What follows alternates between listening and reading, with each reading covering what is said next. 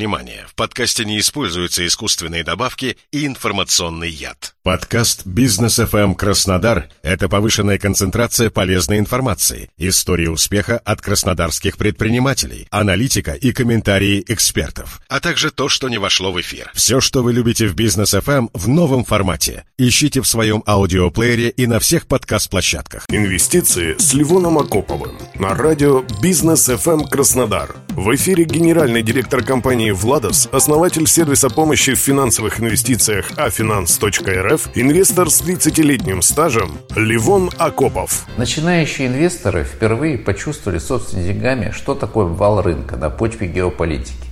Сделали тройную выручку продавцам успокоительных средств и брокерам, в панике сливая свои биржевые активы. Сейчас, когда возросли инфраструктурные и регулятивные риски с обеих сторон, что делать? Что делать консервативному инвестору, особенно сейчас, когда проценты по вкладам резко падают? Вспомним долговые обязательства, вспомним про облигации.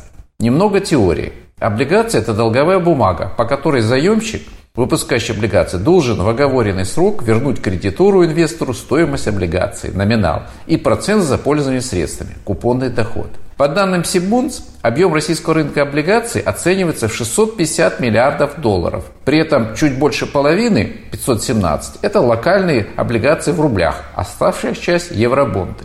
Дело в том, что в зависимости от рыночной облигации обязательство заемщика погасить облигации по номиналу. То есть вы купили облигацию номиналом в 1000 рублей, это самый популярный номинал на нашем российском рынке, цена которой из-за паники вдруг резко просела, например, 800. Даже если в течение времени стоимость снизится еще больше, в день погашения облигации вы получите номинал именно 1000 рублей, заработав, как мне трудно посчитать, 200 рублей. Таким образом, потеряв свои средства на обесценение активов в случае с облигациями, проблема проблематично. Что касается разумности подобных инвестиций. Да, доход от облигаций, как правило, ниже доходности, которую можно заработать на акциях. Но данный вид вложения имеет прогнозируемый на существенный временный горизонт купонной доходности. Это позволяет построить свой портфель таким образом, чтобы регулярно получать гарантированный объем средств, который уже можно использовать и для инвестиций в более рискованные активы, либо элементарно на него жить.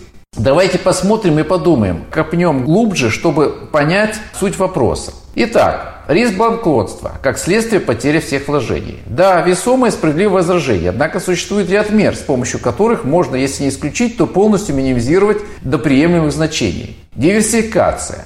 Не стоит вкладывать все средства в одну облигацию или в несколько облигаций одного того же эмитента. Как бы он вам не нравился. Более-менее оптимально подобрать, например, 20 различных облигаций. И тогда риск дефолта одного из эмитента не будет превышать 5% от суммы всего портфеля. Отслеживание информационного фона. Не стоит бросать свой портфель без присмотра. Старайтесь анализировать новости по каждому заемщику из списка ваших облигаций, чтобы успеть среагировать на возможную ситуацию дефолта раньше, чем она состоится. Подбирайте в портфель облигаций только качественных заемщиков. Как один из простых способов, это можно использовать ломбардный список Центрального банка Российской Федерации, в который входят бумаги, которые регулярно принимают в качестве обеспечения по выдаваемым им кредитам. Поскольку данные активы проходят профессиональную проверку главного финансового органа государства, риски по данным бумагам минимальные. Таким образом, совершая действия, доступные любому человеку, риски дефолта популяционного портфеля можно свести, если не к нулю, то к минимуму. Низкая доходность долговых инструментов. Да, справедливо на поверхностный взгляд. Как говорится, все познается в сравнении. Если провести сравнение